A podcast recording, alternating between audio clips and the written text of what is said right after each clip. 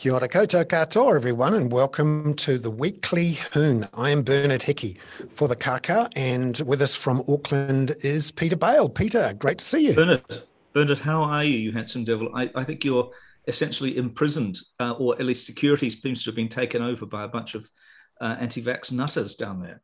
Yeah, well, I'm in a very padded uh, cell, a um, studio inside the bowels of Parliament in the mm. press gallery. And so we can't hear the chanting and the shouting from outside, or more likely the yoga instruction, which which which the um, the protest has moved to. Over the last week, the protests have gone from death threats for everyone to love and peace to everyone. At least, cool. so, does that mean that the Hare Krishna have taken over? Yes, there's been lots of um, ching, ching, ching, ching, you know, mm. and Hare Krishna uh, around. Um, there is a bit of a festival atmosphere outside. There has been an awful lot of uh, um, temporary uh, structures put up for cooking and all sorts of things. But I have to say, and you can't, uh, this is hard to do over a webinar, but it smells. Yeah, interesting that because because somebody said to me today it doesn't smell at all, and I'm going to, you're going to be amused when I when I tell you who that was. So why don't we tell everybody what we're going to do today? Give them a bit of a rundown before we get into the protest. Is that all right? Yes, not to um, not to tell you how to run your own your own um, no, your show, Bernard. Yeah, yeah, no, this is um, this is fantastic because we've got an hour uh, again and a special guest. We've got Robert Patman, Professor Robert Patman from Otago University, who's an international relations expert, because it's all kicking off in Ukraine, and we thought we'd uh, have a chat to someone who thinks about these things in a global sense and how New Zealand fits into the um, equation. Because although we're a lot, we're about as far away as anyone can get. Yeah, uh, although there's there's a grave risk in having someone who actually knows what they're talking about, so that I just can't talk off the top of my head as usual. I'm extremely concerned. I'm extremely concerned about bringing an academic who may actually know what he's talking about. Yeah, no, it'll be great. He's really looking forward to it. He'll be on between 4:15 and 4:30. We're obviously going to talk about the protests and uh, what's going on there and uh, and all the other things that are cracking around at the moment uh, with um, the economy, interest rates, uh, inflation, uh, and what's happening with housing, and um, and talk about some of the things we've talked about this week. But um, good, and I uh, have a truly fantastic um, uh, skateboarding dog story for the end, which involves our favorite other subject, gin. Gin. Ah, great. Now yeah, I, I yeah, really, yeah. I'm really missing my gin and tonic today because I'm in Parliament and you're not allowed to just swan around tins of tonic. Aren't you? Well, I was very surprised. I'm very surprised you don't have it in a little thermos, and and that Nicola Willis hasn't come back since you know you. I, I thought you having a little G and T with Nicola Nicola Willis was a rather adorable little yeah thing last yeah, week. No, we had a really really good conversation, um, and that's been very popular. Um, more than 1,500 downloads of that. Uh, that discussion last week. And um, oh, so can we get David Seymour then next so that I can be rude to him? What did I describe him as the other day that somebody got shitty with me about that described? I can't remember what I used, but I did. I did describe Chris Cuomo from um, CNN this week as a, an over promoted bobblehead, which um, which got some good responses as well. But maybe, maybe, actually, David Seymour does look as though his head would come off if you shook it too if you shook it too much. Not to sound too much like one of the protesters, of course. No, no. Well, after oh, that, vestigial tail. That's right. It was that. Thank you very much, Mr. Anderson. Yeah. Um, after this uh, episode, you must Google um, David Seymour and Dancing with the Stars. You oh no, please no. you were safely in London when he did this, but it yes. actually probably is the reason he's as successful as he is because um, he sort of became the sort of uh, dweeb who everyone came to um, quite like in the end. yeah, long live up... dweebs. I'm very big on dweebs and nerds, but I, I think the reason he's successful is because he has got a very cute little Lotus Super Seven car. Ah, well, it might be a Caterham actually, which is a which is a copy of the Lotus. But anyway, I can, so he I has go on at that at some length. He has been slightly busy this week in that, uh, like a lot of the other politicians, they've been trying not to talk to the hmm. protesters. Mm he had the little dalliance uh, on the side, a private meeting with some people from the protest. But in the end, the well, he shagged he shagged somebody from the protest. Did you say? No, no, no. As was, in, was it yoga down person? and have a chat with them. I oh, think. okay. Yeah, yeah, yeah. And and so um, the politicians have been uh, pretty staunch about not talking to the protesters this week, but it's becoming pretty painful for everyone because uh, they're locked in now They've got yeah. now, may I ask you a couple of questions about this, Bernard? Sure. Because I suddenly had a slight. I mean, you had a you had a bit of a burst gasket and a bit of a rantogram last week, which even somebody we know who's close to me said, "God, Bernard's gone off on one this week." And so, you know, I, I, and we discussed. I think it's unwise for you to go off on one too often. However, what the hell is this guy Coster doing? today saying that the police are going to make no interventions uh, at all because it would be worse than the protest itself you know, there are cars parked in front of the emergency exits there. The beehive, it's going to take a year for all of that grass to be fixed up once once these buggers eventually go. What, what's actually going on there? And also, is Trevor Mallard as big a plonker as he appears? Please, these well, these and other what, questions need to be answered. Yeah, well, this this time last week, Trevor Mallard was firing up the sprinklers and getting his worst mixtape out to play all weekend for uh, all mm. the protesters. Unfortunately, that backfired because they started dancing to the mixtape, and um, it became a sort of uh, cause celebre with uh, uh, James Blunt uh, putting his mm. hand up and said he would help. Um, so that backfired a little, and uh, he also said some slightly rude things in an interview with Audrey Young in the New Zealand Herald, which upset a few people. Uh, and you're right, Andrew Coster, the police um, chief, has come out today and said that he's not planning to do much.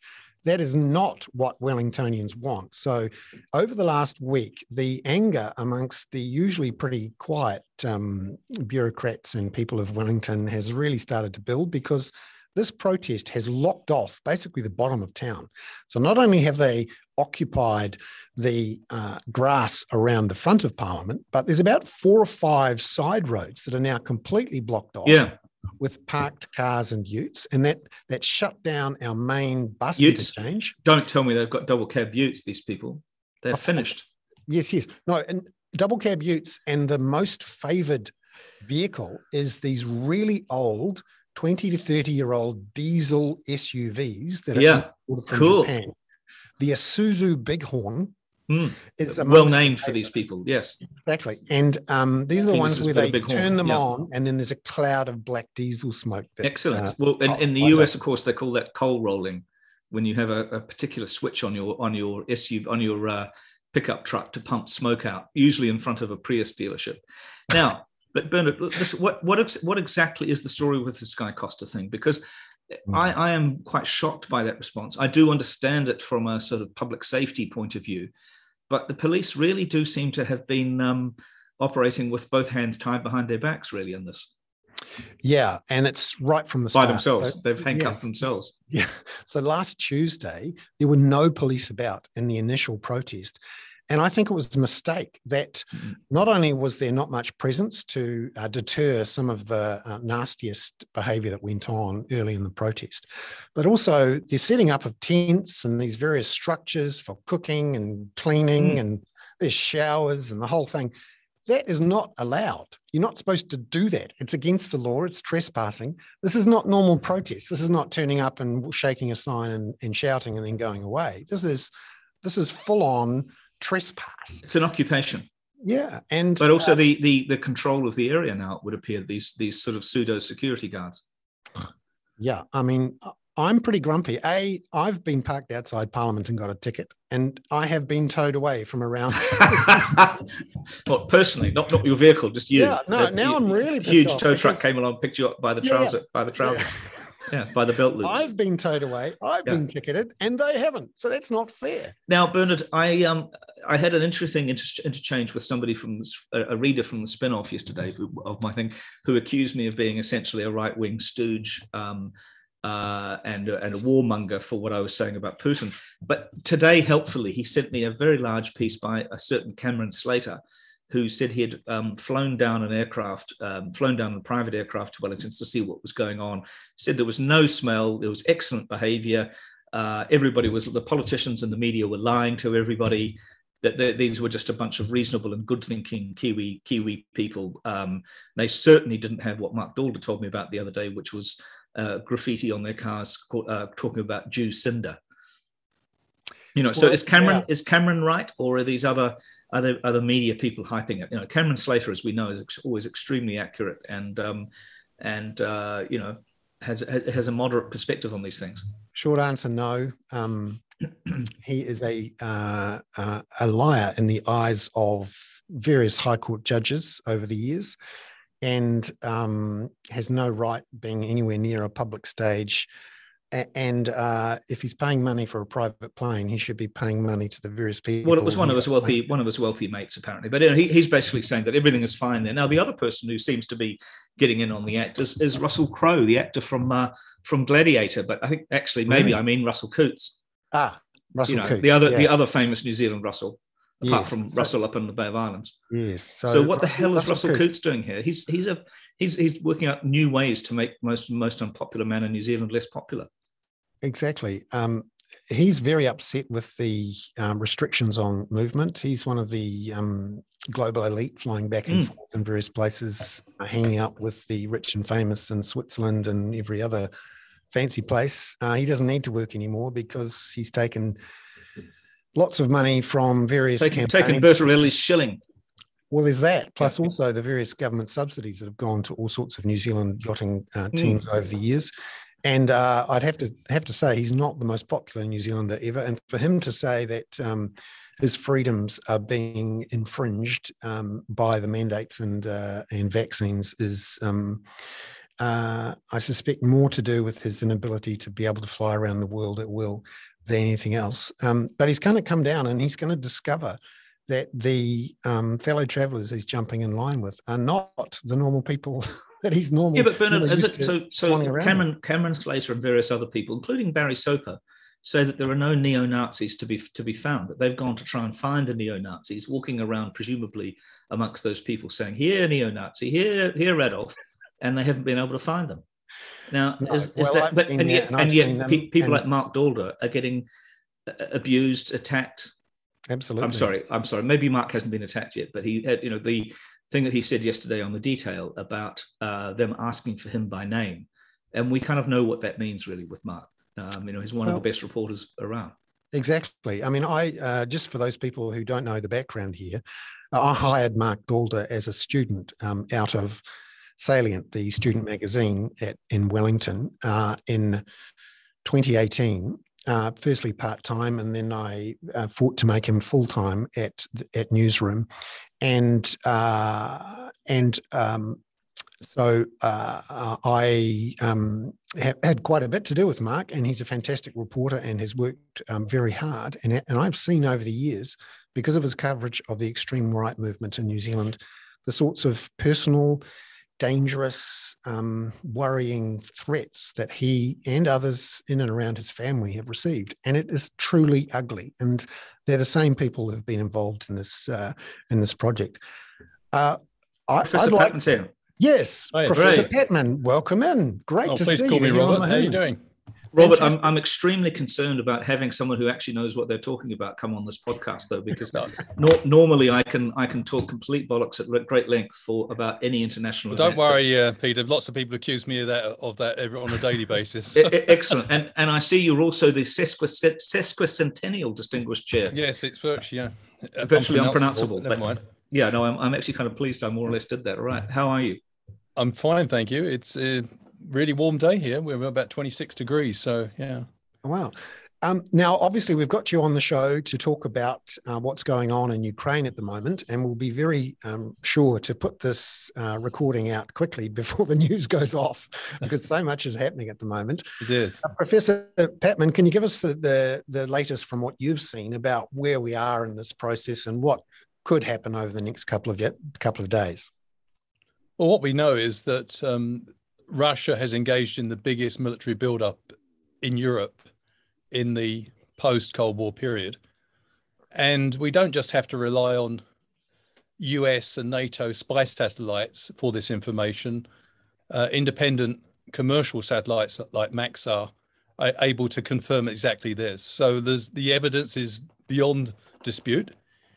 Um, what Mr. Putin is proposing to do with this force on the borders of Ukraine, of course, he vehemently denies that he will invade the country. Um, but uh, he has made a series of demands which cannot be easily resolved by diplomacy, which of course then triggers the question, what next? So So we've seen We've seen some situation. exchanges of uh, shelling in the last couple of days. Yeah, these are regular things, but the the Russians and various um, arms of uh, the Russian media have been uh, focused on this and saying this is provocative and and uh, the phrase um, the, the, the, military technical response was slightly, yeah. slightly ominous from the defense ministry. Mm. Could you tell us about you know this idea of a false flag um, incident and and whether it's uh, enough of a fig leaf for for Putin to actually do something? Yes, um, let's be quite clear about this. If Russia does invade, uh, this is to according to one military critic within Russia of Putin, a senior retired military official, it will not be a walk in the park for Russian forces in the Ukraine. So he probably needs a justification. And um, a false flag operation essentially is, if you like, uh, a manufactured crisis which the initiator of that manufactured crisis then says they have to respond to. And so, what we've had in the last four or five hours, maybe a bit longer than that, was that the Russians, who are deeply, we should say, you know, first of all, the Russians annexed Crimea in 2014.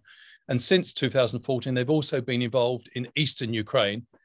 And they've been supporting uh, um, Russian speaking separatist, for, separatist forces in eastern Ukraine. Now, we've heard in the last few hours of an incident in which the Russian armed separatists in eastern Ukraine shelled um, positions held by the uh, Ukrainian government and um, the Biden administration and others believe that could be the prelude to further military action, perhaps an invasion. But the Biden administration has been warning for some time, and so has the Secretary of State Antony Blinken, that they expected that the prelude to an invasion would be what they call a false flag hmm. operation, mm.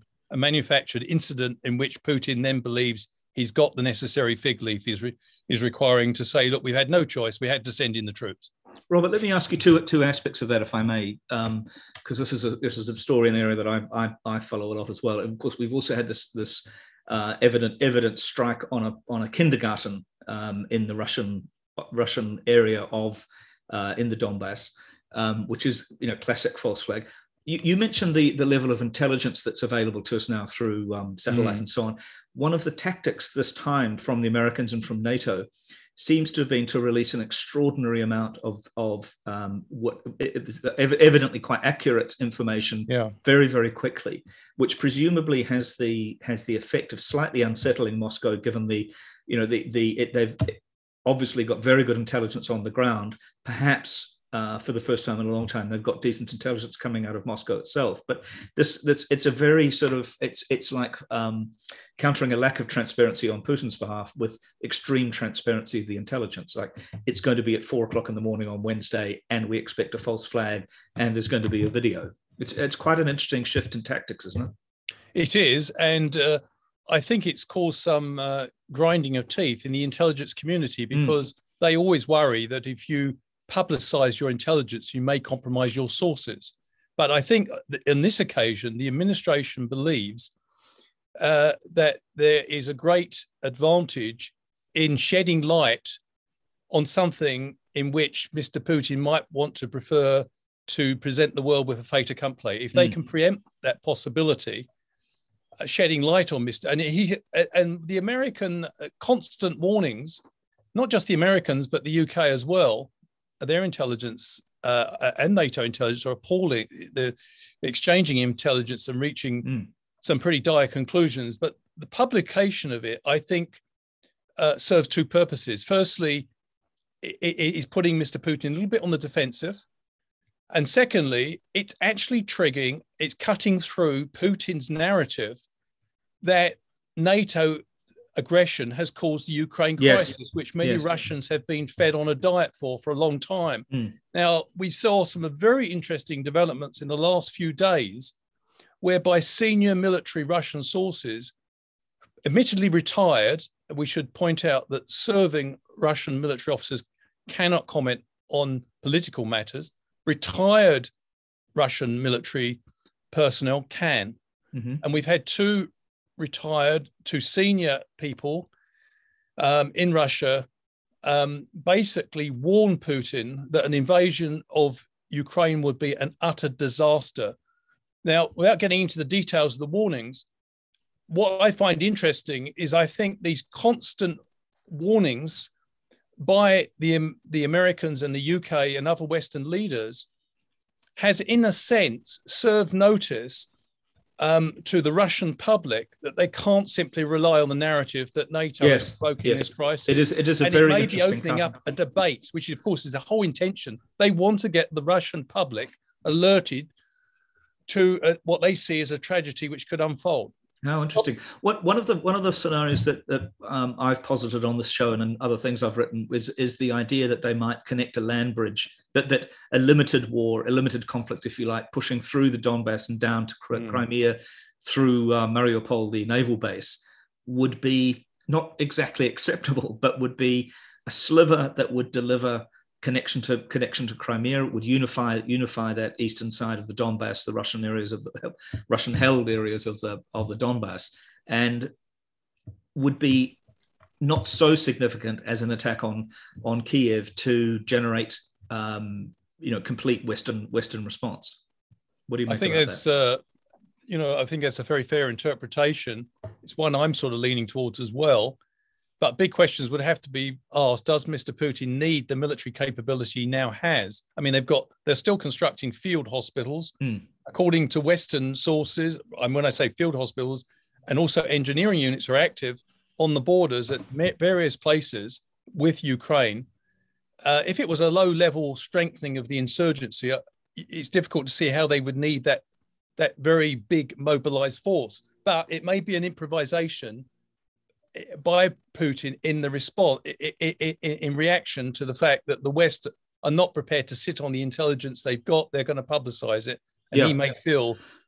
Um, given he's obviously aware of growing criticism within Russia. Now, this is an authoritarian regime, so that probably won't keep him up, mm. up at night. But it, it's an interesting situation, and I've always felt that domestic considerations were very influential in the fact that Mr. Putin has made these almost outlandish demands, um, which have big implications not just for Ukraine but for many countries in the world, including yeah, on our own. On, on, the other hand, um, uh, you know, there is an argument uh, which we canvassed a couple of weeks ago, and that great Churchill quote about "in in in victory show magnanimity."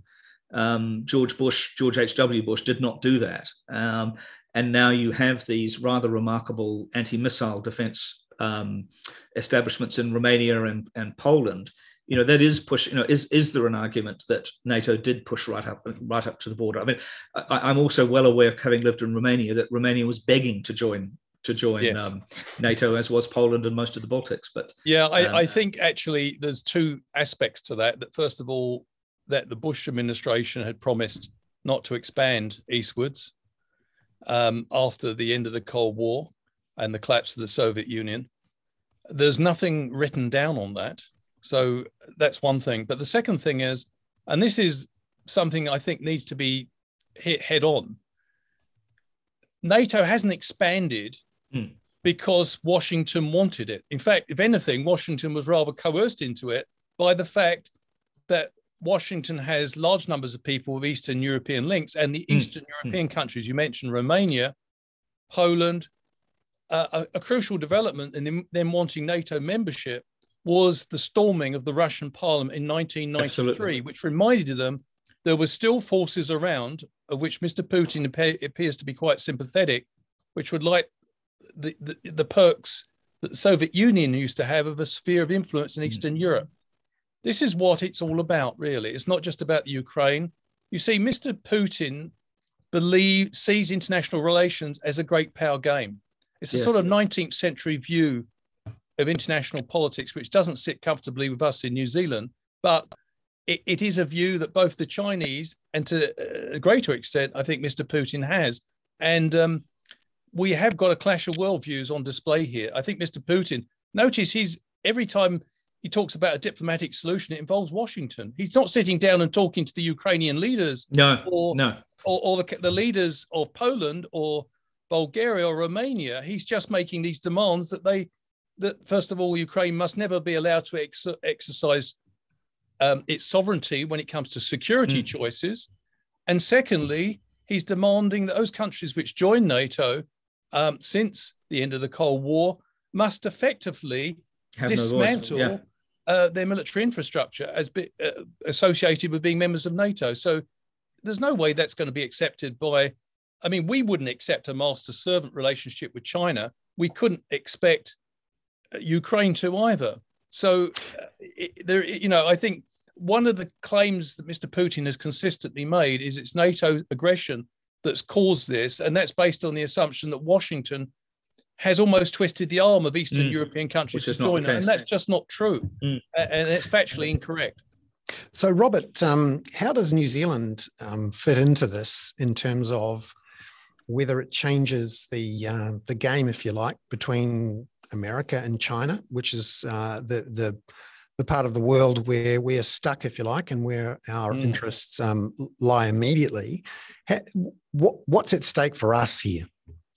Well, we pride ourselves, um, Bernard, on our independent foreign policy. And uh, we do believe, as a small state, that countries do have the right to make choices in the area of their security arrangements. So, uh, we also, a key part of our independent foreign policy is a non nuclear security policy. Now, this is where it becomes quite poignant because Ukraine in December 94 gave up its nuclear mm. weapons in return for a cast iron Russian uh, international agreement, which it signed, that it would respect Ukraine's sovereignty and its territorial integrity, an agreement which they subsequently violated. So, how does this fit to New Zealand? Well, for New Zealand, we critically depend as a relatively small player on an international rules based environment. And what we're witnessing here is an attempt to rewrite the rules mm. using raw power. And, so and do you... we don't have an interest in an international free for all in which might is right. So we have a lot at stake here. So if you know Russia gets away with it, so to speak, um, do you think that emboldens China to maybe have a crack at Taiwan? It might do. Um, although the Chinese are cautious in their relations with Russia, I've seen a lot of commentary recently saying, "Oh my god." I, have seen a lot of commentary recently, you know, saying that um, the Western response to uh, Russian ambitions in relation to Ukraine has pushed China and Russia together. Uh, I think China is quite cautious. It hasn't actually, it, in 2014, it supported what it called the territorial integrity of Ukraine, which was a bit of a sly dig at the Russian annexation of Crimea. Uh, both Russia and China share something in common. They do not like the prospect of an American dominated world. Mm-hmm. So they have a tactical arrangement. But, you know, China is not going to be on, uh, it's not going to have a sort of relationship of equality with Russia. China's deeply conscious that it's genuinely a superpower. Russia's got an economy which is smaller than Italy's. And Mr. Putin's good at playing a weak hand very cleverly. But the Russia, but the American, you know, the Chinese, uh, you know, I, I, they, they um, see through such maneuvers. And I, th- I think they're quite happy to cooperate with Russia. But I think it's something of a marriage of convenience. Interesting. I don't so we should necessarily, you know, a coalition against the rest of the world. After all, the Chinese leadership are critically dependent for their political legitimacy on access to the world capitalist market, which has mm. given them superpower status.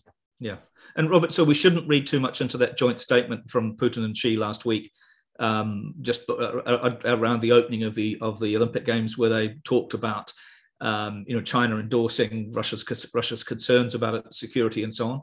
It's it's not forming a new kind of axis between the two of them. I don't think so because I think China's economic growth continues to depend on th- uh, three, perhaps four crucial markets.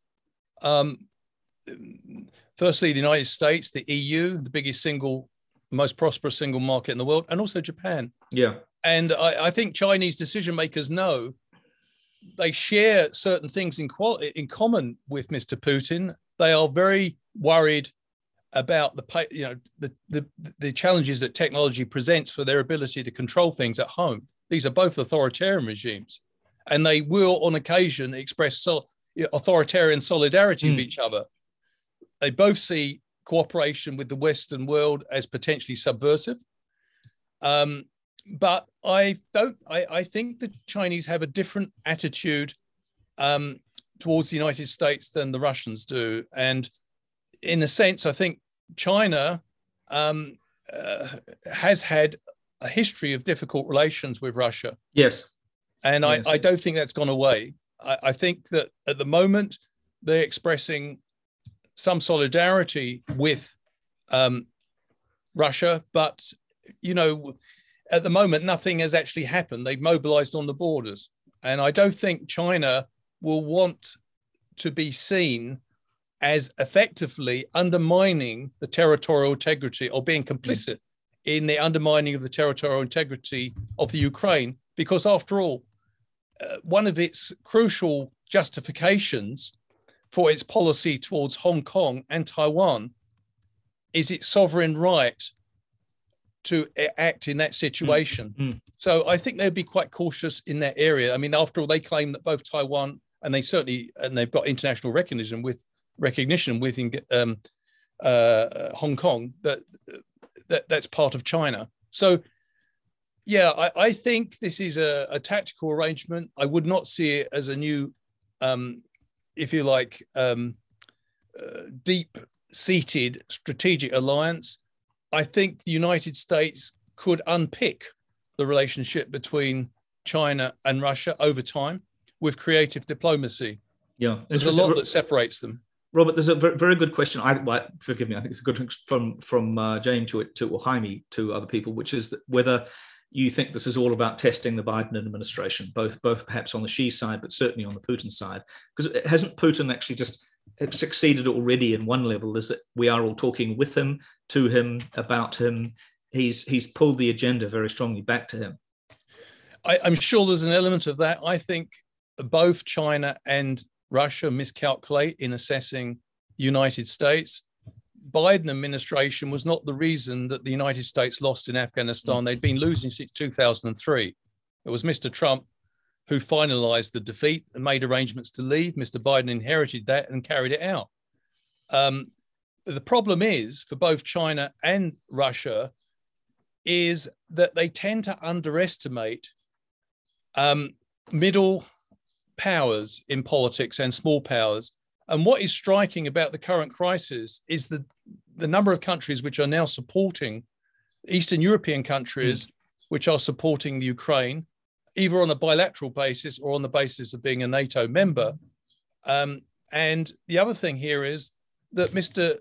Putin has succeeded in unifying NATO, which mm. is quite an achievement. So, you know, to simply look at the United States, a great power, the most powerful country in the world, and then make key strategic decisions, to me seems out of sync in a world where great powers can't run the world. I mean, most of the problems we face now do not respect borders, whether it be mm. COVID 19, whether it be climate change, whether it be the intricacies of the global economy. They can't, the economic problems or transnational terrorism can't be fixed by one power acting unilaterally. And the other disquieting thing for great powers if you think about the last three, four decades of the post Cold War era, there's been very few examples of a great power acting unilaterally. Yeah. So I think what I think Mr. Putin's made a major miscalculation. Uh, I think he's underestimated the resilience of not just the United States, but the uh, middle powers and the smaller powers. Yeah. On the other on the other hand, Robert, as um, Margarita Simonyan, the editor of um, Russia Today, says, the boss never works to someone else's timetable. Uh, with we showed, regard to Mr. We, Putin. We, yeah, we showed everyone what we wanted to show. So I, I don't know. I think I, I you know I'm, I'm sure you're right that he's that he's he's certainly uh, the Economist cover this week is him having painted himself into a corner. But let's imagine, let's let's also look at two aspects of this, please. The the energy aspect. It's going to take, I think, another five years for the pipeline mm-hmm. to to China to be um, to you know to be to be built. Um, Germany is very dependent on, on on Russia, but Russia is also rather dependent economically on uh, gas going going into Europe as well. How that how's that going to play out? Do you think the sort of the the energy aspect of that? The well, economic- as I understand it, um, the Americans has been in touch with uh, some of the Gulf states, looking mm. at alternative arrangements for some of the countries which will be affected. But you've pinpointed, uh, uh, uh, uh you know, if you like, a vulnerability for some of the West European countries, particularly Germany, uh, with the Nord Stream development. However, I mean, I don't think economic self-interest. I mean, we if to use a parallel, when we had a disagreement in this country with China over Huawei, there were voices in this country which said, "Oh, look, we've got to go to Beijing and apologize. We just mm. simply need the business." Uh, but I think the majority view was that no, because the consequence of, it, of acting in that way and simply being enslaved to our economic interests will set up an unequal relationship with China, which we don't want. And I think many Europeans, particularly the Germans, um, are very. I mean, after all, they've been at the sharp end of Russian interference for the last mm. few years. Um, Russian support for Alternative für Deutschland, that neo-Nazi group. Mm-hmm. Um, the British are aware, although the Johnson government doesn't like to come clean about it too much, about some of the oligarchs who are closely associated with Mr. Putin being very active in British politics. The Conservative Party receiving more than three million in hmm. donations mm. from Russian Russian oligarchs since 2010. So the Russians have been quite active, and I think, on balance, um, politics is often a choice between the disagreeable and the intolerable. I think that Mr. Putin will not succeed in blackmailing the Western European countries into accepting um, his formula, which is a buffer state for the Ukraine and possibly a sphere of influence in Eastern Europe. I, I think that's not going to fly. So, Robert, what might be the domestic implications for Putin if, if um, militarily it goes okay, and there's a risk, of course, with a lot of the um, these new anti-tank missiles, which seem to um, take out the, the Russian tanks, that it doesn't go well. But let's say they do get Ukraine. Uh, what problem has he solved domestically? Well, he's let's be quite clear. He's feeling quite insecure. He's been in power 22 years as president or prime minister, and the economy remains underperforming overall. But the people around him, of course, have accumulated enormous wealth, and corruption is a big problem in Russia. Um, a lot of Russians are not doing well and there have been signs of discontent. The uh, Alexei Navalny, who he tried, or mm. people associated. We can we can, we can assume that he tried to poison him. Yes, I think. Yeah. yeah. Um, and he was arrested as soon as he got back to um, Russia. He, of course, uh, while Mr. while all this talk has been going on about will Russia invade um, Ukraine, uh, Mr. Navalny is now facing new court proceedings, mm. which could sentence him to a further 15 years. So the Putin regime is very insecure. And we should have no illusions about people who try to oppose Mr. Putin. They usually end up in a very unhappy state. And so I feel um, that he's coming under pressure. And uh, he certainly uh, he's acting in a way, you know, he needs, if you like, as one military critic said, he's looking for a nationalist diversion. Yeah, he needs... which, which, he achieved in che- Chechnya when he, you know, when talking about yes. false flag arguments. I mean, we, you, we both know, and uh, we've discussed before, the apartment, the blowing up of apartments in Russian cities in order to provoke the second Chechen war. If you can do that as a false flag operation, you can do anything. Yeah, well, he he operates with a degree of ruthlessness that mm. I think many people in the West don't fully understand. Um, not just with fellow, you know, against uh, effective rivals or perceived effective opposition politicians, but also against journalists and people mm. who could cause problems for him. But that strength is also his weakness. It means after 22 years in effective power, there's not many people around him who are going to give him un- the unvarnished truth. So he mm. may be living in a bit of a bubble Whereby, probably just as probably just as well they're having to do it from a 50 foot long table as well well that's right and you know um, it may be that he's not getting if you like evidence based independent information because the people delivering it may not particularly want to be in the position where they incur his anger um, so there is the possible the possibility that he has and this is this has been the charges, by the way, from his military critics, completely underestimated the hostility towards Russia in Eastern Europe. Mm. Um, some of his military critics are talking about Ukraine as being a possible Vietnam scenario. So this is very interesting. Uh, I suppose from his point of view, he needs this success. I mean, I, I don't think he would be making these outlandish demands unless he felt he had a genuine chance of pulling it off, and also that he believed it would help consolidate himself. Uh, he's still consolidating power after 22 years in the Kremlin. Well, I, I think Um, we better have yeah. you back. I think I so I'm, I'm going to force you to make a prediction, or see whether you agree with my prediction that Putin will in fact invade on that on that um, eastern border, connect up the Crimea, and then say, "I've got enough. I've got what I wanted. I now have my buffer."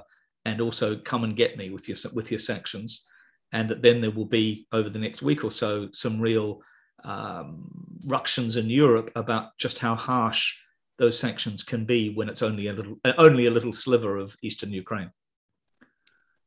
Well, yes, he, he could he could possibly do that. Um, but remember, he is struggling economically in, with the territory he now has. If he wants to take more, let's be quite clear about this. The sanctions he faced after the Crimea devastated the Russian economy for two years. Mm. Um, Russia's economy stopped growing for two years. It's resumed growth in late 2016, but it actually contracted by about 2.3% in, in, in 2015. So uh, he, he will be wary of that. What he has done, he's built up a war chest of international um, reserves. Yeah, six hundred and thirty billion dollars. Yeah, which is a lot of money. Mm. Um, but if you've got a poor performing economy, which is totally dependent on fossil, the export of fossil fuels, um, and he, he and unspecified sanctions are taken, which the the administration seems to believe will really hurt the Russian economy, then it, it won't be a cost-free exercise for Mr. Yeah. Putin. But Just- perhaps from his point of view, he believes the worst risk is not to take any risk at all. Just finally, um, uh, Robert, uh, we've got a question here about whether or not this could go nuclear, because some people have described it as the biggest threat to, uh, you know, Europe since the Cold War. Could it get that bad? Very difficult to say, isn't it? The Americans have made it quite clear they will not be sending soldiers to fight in the Ukraine because Ukraine is not a member of NATO. But I think they they are certainly helping Ukraine in terms of military assistance, and um, the Eastern European countries are also on a bilateral basis helping Ukraine. Ukraine is much better equipped in 2022 and a much more efficient military than it had in 2014. And uh, one thing we know is that wars never go according to plan. and, um, you know, I wouldn't under the fact that military people in Russia, admittedly senior people who may be out of the loop now, are making really serious warnings about how difficult it will be, uh, indicates that the stakes are very high. Um, but I think Peter's interpretation um, is, is a pretty good one. I think that may be Mr. Putin's. It may not be Plan A. He may want the whole of Ukraine, but Plan B may be taking a sliver of it. And Excellent. I, I'll take that as permission to talk total bollocks about this for the foreseeable future. Robert, thank you very much. It's been wonderful to have you on, and I completely agree with um, some of our uh, uh, attendees here. We've got over 100 here that they've learned more on this topic in the last 30 minutes than in the last uh, few years. So I really appreciate your Other time. than from our excellent, ex- excellent podcast, Bernard. Oh, yeah, no, but it's always good to have the experts on. It's fantastic. So thank you very much, Robert. And uh, Thanks, Bernard. Thanks, no doubt Peter. we'll Thank have- you, Robert. We'll have you on again. Cheers. Okay, thank you very much. Cheers. Cheers. Bye. Oh, that was that was great, Peter. Um, and Well, no, um, right, so, so now that I can continue before I was so rudely inter- in- in- interrupted by somebody who actually knows what they're talking about. Yeah, yeah, no, that was that was really good. And um, you've got a particular affinity with uh, Eastern Europe, having served there as an uh, as a as the correspondent for Reuters in Romania at the end of the Cold War. Yeah, and after, um, yeah. the- yeah, the points made by um, Robert about how unpopular the Russians are in large chunks of Eastern Europe because of what happened uh, after the war. Yeah, I think we, I think it's not easy. It's it's it's it is absolutely extraordinary. Yeah, Poland, particularly, Poland, particularly, um, Ukraine, less so in a sense because they've been brotherly nations. But of course, you know, Stalin inflicted a, a, man-made famine on the place that they still haven't still haven't forgotten, described as a Ukrainian Holocaust. Yeah, they're, they're not easy. They're not easy neighbors to have. I was really struck today, Bernard. Just and, and, I'll, and I'll slip this in here. Um, you know, as a as a as a pseudo um, historian rather than a real historian like uh, like Robert. There's a wonderful, um, and I think I might even have mentioned it before, a wonderful diplomat called George F. Kennan, who was for about 60 years in the United States, probably the most important diplomat advising all of the presidents from the 1930s right through to the 1990s and early 2000s before he died, uh, particularly about Russia. And he wrote a thing um, uh, as, as the um, uh, for, about post-war Soviet Union called the Long Telegram, and it formed the basis of what we what we um, ended up calling containment, which was the whole idea that Russia was, the Soviet Union rather, was, it was a, a, a negligent force that needed to be contained. And uh, there's a very good piece in tomorrow's, if, tomorrow's Financial Times about this, or uh, uh, which explains how, how much that telegram can reflect on the existing circumstances and that point that Robert was making about the way Putin sees um, Russia sees its right, in a sense, to a sphere of influence. And of course, he has described the collapse of the Soviet Union as the um, as the greatest tragedy of the 20th century. But what what Kennan said in his in his um, telegram was that that Soviet Union, as was then, sees the outside world as bearing within itself germs of creeping disease and destined to be racked with growing internal convulsions. And this is one of the reasons. Um, you know, Putin pushes this whole idea about Western liberalism being at end. You know, the um, sexual freedom, homosexuality, all sorts of things, um, and warned that Russia would stimulate all forms of disunity in the West. And this is what Putin lives on chaos. And, and as Kennan said, remember, this was in the 19, early 1940s. He said this poor will be set against the rich, black against white, young against old, newcomers against established residents. And of course, that's exactly what we saw with the whole uh, Russian disinformation in the US election. So, you know, history is a good guide to these things. Yeah. Uh, and yes, I, I do mean I, tomorrow's FT, Joe. It's, um, yes. it's, it's, it's, it's, it's been, I mean, well, as usual, we're, we're, Bernard and I are at least 24 oh. hours ahead of the entire world, as you know we're always setting the agenda. now that's um, uh, I, I, find this stuff interesting. You may those who've who come on the um, nobody said it's boring this time, did they, bastards? No, no, no, no. But I mean, it's a long way away, and and and a lot of people might say, well, it's not nearly as interesting as the protests or interest what? rates or house prices. But um, for those who are interested in history and also how the, the world is deeply interconnected, I'd recommend a fantastic uh, biography of Joseph Stalin. Which one? Uh, uh, I've, I've read them all, Bernard. Which yeah, one? Yeah, no, the, the one by Simon Simon um, Sebag Montefiore. Sebag Montefiore to get yep. a deep sense of how um, not just ruthless but paranoid and dysfunctional. Yep. Yet somehow successful um, the Soviet Union became, uh, it, it's a fascinating place that you know is huge and powerful and rich, but at the same time. Um, yeah, and let's and let's remember that for you know 40 years we flew Orions all the way around New Zealand waiting for the Russian submarines to turn up, and they never did. you know, so it, it did have an effect. All of this did have an effect on us. Oh yeah, and we we still have these gun emplacements on Waiheke and various other places that well that was for the Russians in the 1980 in, yeah in, yeah, in exactly. 1890s yeah, yeah definitely. Did they ever turn up? No, no, no, they didn't. Um, and just to housing, um, Bernard, you mentioned you mentioned the famous housing and isn't housing connected connected to interest rates? Is that right? Absolutely, absolutely, all the time. Um, and just to throw it forward for next week and to finish off the show, uh, back where um, we often like to go. Uh, we obviously are going to get the Reserve Bank's decision on Wednesday next week to put up the official cash rate by at least 25 basis points. There's some people thinking it could be the full bazooka of 50 basis points to 1.25%. That, of course, would put up mortgage rates. Uh, and what we're seeing at the moment is the combined effects of these higher mortgage rates, the um, uh, tightening of um, LVR restrictions from the Reserve Bank late last year, and the uh, triple CFA, these rules that make it more difficult to uh, lend money from the banks to people who want to um, spend a lot of money on a house. That um, combined saw news this week from the Real Estate Institute that House prices fell again in January, having fallen in December, and they're now down about 2.7% from their peaks in November nationally. Some places more than that. Uh, Porirua, for example, now down 7% from its peak in October. Mm.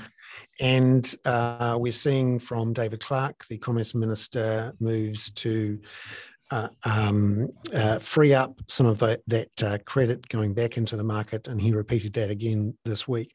The interesting point will be whether we get a full 25 or it's just tw- uh, 50 basis points. And also whether the Reserve Bank is seeing any signs yet that the Omicron surge, the uh, red setting, and the continued closure of the borders is affecting the economy. It's uh, yeah. It's, it's it is amazing how it hasn't so far, but that has but it has been sort of supported somewhat artificially. I mean, I, I wonder, Bernard, are you are you uh, gloomy or positive about the economy right now? I'm surprisingly positive. Uh, usually I'm gloomy, but uh, given that I think we're we're at a moment in the um, Omicron surge where it looks like we can handle it even though we've got 2,000 cases, we've only got one person mm-hmm. in ICU.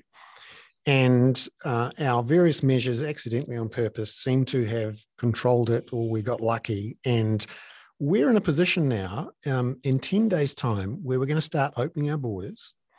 And uh, we have um, more than 60% having uh, had two vaccinations and a booster. Over 95% have, have started having mm. uh, their vac- vaccines, we may be in a position to actually get out of jail um, with yeah. an economy that's growing strongly without um, having wrecked our uh, health system or um, you know having uh, you know one or two percent of the population so uh, sick or dead that they're not going to be working anymore. And uh, touch touch wood, we could be flying into the second half of the year with our borders opening up. oh, that's like- a very this is a very optimistic optimistic yeah, yeah. view. Um, just but, but Bernard, let me let me let me ask a question. So we're looking ahead to our podcast next week. Mm. Uh, is it Tuesday? The Bank of Bank of Bank of uh, Reserve Bank Wednesday. So and and you said it's the choices between twenty five basis points, and, a quarter of quarter of a percentage point, and fifty. What's your bet? I think it'll just be 25 um, because they're still doing gradualism. Yeah, yeah. And also, you know, we're still in the red setting and uh, our borders are still closed. And uh, I also think that a lot of the work has already been done with those mortgage rates and with the tightening of credit. So I think they'll they'll be a little bit cautious about it. And also, yeah. we still don't know what the U.S. Federal Reserve is. They don't want to snuff it out. Much. They don't want to snuff out what's yeah. And Bernard, yeah. What, what, about what about just? I don't want to go back to, to the protests too much, but do you anticipate a um, invasion of an attempted another attempted invasion of Parliament by if you know if if they get substantial reinforcements this weekend? And some of the unpleasant elements. Yeah, I think the, the tone has changed a bit. It's become more like a place where people are living rather than mm-hmm. somewhere that people have gone to, you know, uh, have an attack. Uh, what I think is going to happen now is that the police are going to gradually squeeze the life out of it, try to set up um, various entry and exit points around the protest mm. and starve it of the sorts of um, you know logistical things that it mm, needs. Mm, might have been helpful to have done that about four or five days ago, exactly. Ago. And I, yeah, I think Andrew Coster is in trouble. Um, he and the police have underestimated the uh, protest, allowed it to get bedded in, and have not acted um, strongly enough. There's an incredibly large number of people people in Wellington who are angry as hell. Yes, I saw the front page of the Dominion today, which is a, yes. is a, newspaper that some people may have heard of down there. But I quite like the idea of Mr. Anderson saying there's going to be a demonstration, and anti anti protest, anti protest, protest. Yeah, yeah, no. Which I reminds mean, me of something actually... my father my father used to say. He would just say that there's a category of people called the nogginers because they're not going to do this and they're not going to do that. I mean, this uh, is this. No. These people are the anti anti everything. For Muldoon, Pardon me? Do you think he voted for Muldoon? Oh, absolutely, he voted for Muldoon at one point. Yes, yes, and Bruce Beetham, I believe, at one point. Yeah, Ah, yeah, yeah. So um, it's interesting. When I was walking up to Parliament here today, there were a group of people who were anti the protest. They had a big sign out the front saying, "Hey, you know, we took we took the pain of the vaccine, and we want to get on with our lives. You've had your chance. Um, now Yeah. move along." And it, I th- I think the police have got to be a little bit careful here. At the moment, they're worried that if they go all um, hairy chested and um, blue red squad on the uh, protesters, that yeah. Where is Ro- Ross Meurant when we need Yeah. him? He's probably he's probably actually in there. Well, you know, he used to be an MP as well. Mm, Uh, no, exactly. he'd, um, he'd know his way around Parliament. yeah.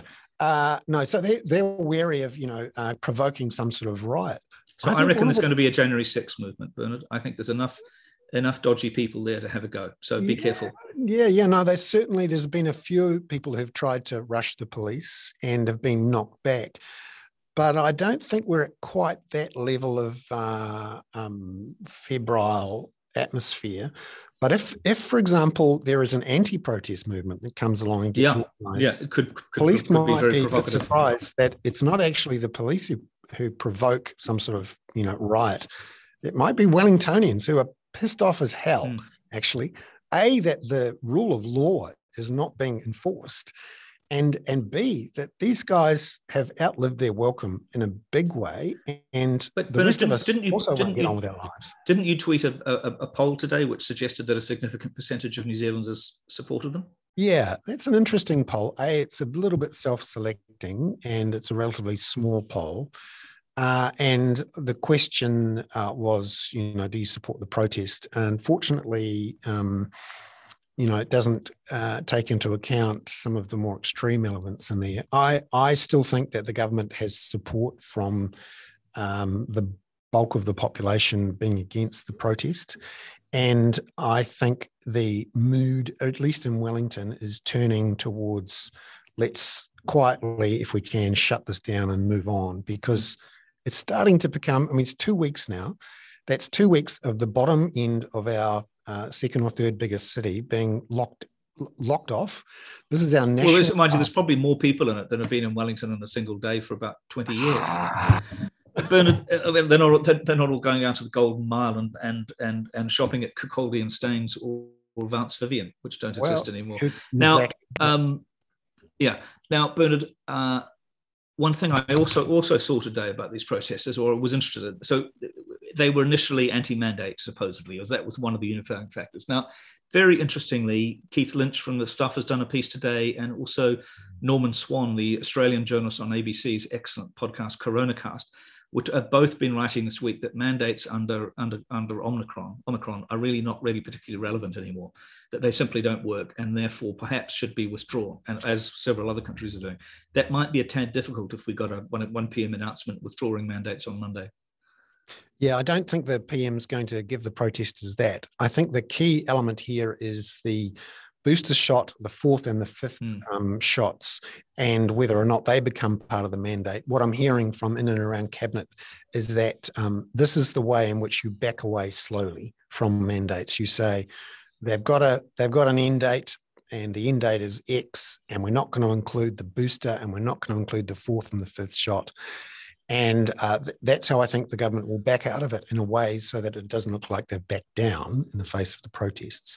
But you're absolutely right. And we talked a bit about this uh, last week, I think ahead of the curve a bit, that the irony here is that the anti mandate um, people are going to be protesting just at the time when it's becoming clear we don't need the mandates. A, Exactly. they work us up over 95% first dose. B, with Omicron, it sort of doesn't matter whether you're vaxxed or not, you're going to pick it up and pass it around. It's often going to stop you from having to go to hospital. But um, the, the very clear argument that you could make about mandates was that it, it stopped um, uh, people who were unvaccinated from spreading it around. Yes, in critical environments. Yeah. Yeah. Just But- one, one, one nugget that I picked up this week on, on Twitter was was from from an anti-vax person was uh, that apparently what causes the problem is graphene, which you'll remember is a sort of super a nano material that was created in the UK a couple of years ago, uh, and it's going to be the sort of building blocks of lots of things. And apparently, that's how they're smuggling in the magnetism and the ah. control and the control mechanism. So these these guys are these guys are very very clever. So shall I tell you the skateboarding dog story? Yes, which brings together skateboarding dog. brings together a couple of our favorite themes, which is animals and gin. Now, I don't want everybody to get the impression that we're pissheads because that would just simply not not do. Uh, and I am in fact drinking water today, which is much against my better judgment. But um, so there's a story from South Africa today uh, on Reuters about uh, Indlovu gin, and um, the regional Nguni word for elephant is Indlovu, and this is a uh, a, a gin that is uh, strained through the excrement through elephant poo. Uh, so I having yeah, having having turned up my nose at that at that one the other day, which was made from Sauvignon Blanc and tasted more like a grappa than a than, than a gin. Uh, but the, the, the the manufacturer says quotes the elephants because they digest so little they have very quick gut in transit time i.e. it goes through them quite quickly low gut bacteria and very poor absorption. So they're perfect for extracting all the botanicals for the gin they're very selective they get to choose the best leaves and the best fruits and the best flowers and the best plants. So uh, I will very, yeah, well, also, I, Mr. Anderson, I have had the civet poop coffee. I've been to one of the places really? in, uh, in Bali where the civet poop comes from the civets. The civets aren't killed, held in terribly good conditions, I can say. But anyway, I, I hope we're not putting uh, elephants in teeny weeny cages and extracting their poop, although it does remind me of an even better story, which I will tell you if anybody wants to hear one more fast story about my family. Yep. An elderly uncle of mine went to went to South Africa and Southern Africa to cover the or to be to to go to the um, All Blacks tour of South Africa that was cancelled while he was on his way, but he still went and so stayed at the as it was then the Salisbury Club and the Rand Club uh, in South Africa and uh, and Rhodesia as they then were, and he came back with something in his pocket, and it was a um, an elephant what's called an elephant palm from Zimbabwe uh, from Rhodesia. And of course, I don't know, quite know how he got it through the border, but it's a palm which has to go through the digestive system of an elephant in order to um, to seed itself. And so he took it to Auckland Zoo and had it fed to Kashin, as I recall it. And I'm I'm, I'm going to say the story may have some ropey facts in it. Uh, it's not the usual high standard of journalism that we do. Uh, and my my my version of the story is that he then stood behind Kashin with a sieve uh, until the um, until the uh, elephant palm came out. Ah, good. So somewhere in Auckland, this thing. Yeah, yeah, yeah. I'm going to go. You, are prompting me. I'm going to go to um, his his rather amazing guy. He's no longer with us, but I'll, his, his the elephant palm maybe. Fantastic. Hey, thank you very much to everyone. It's been another uh, cracking hoon, uh, especially uh, Peter Bale, and thanks to to Robert Patman as well. And we look forward to seeing you all again for another hour's. Uh, yeah, and we'd like a vote. We'd like a vote on whether the elephant palm story, the elephant gin story, or the whole thing on Ukraine is is the best. And I've got. Uh, we're going to have to come up with an even better gin story for next week. Hey, thank you very much, everyone. Uh, ka kite anō. See you later. Thanks, Bernard. Bye. Bye.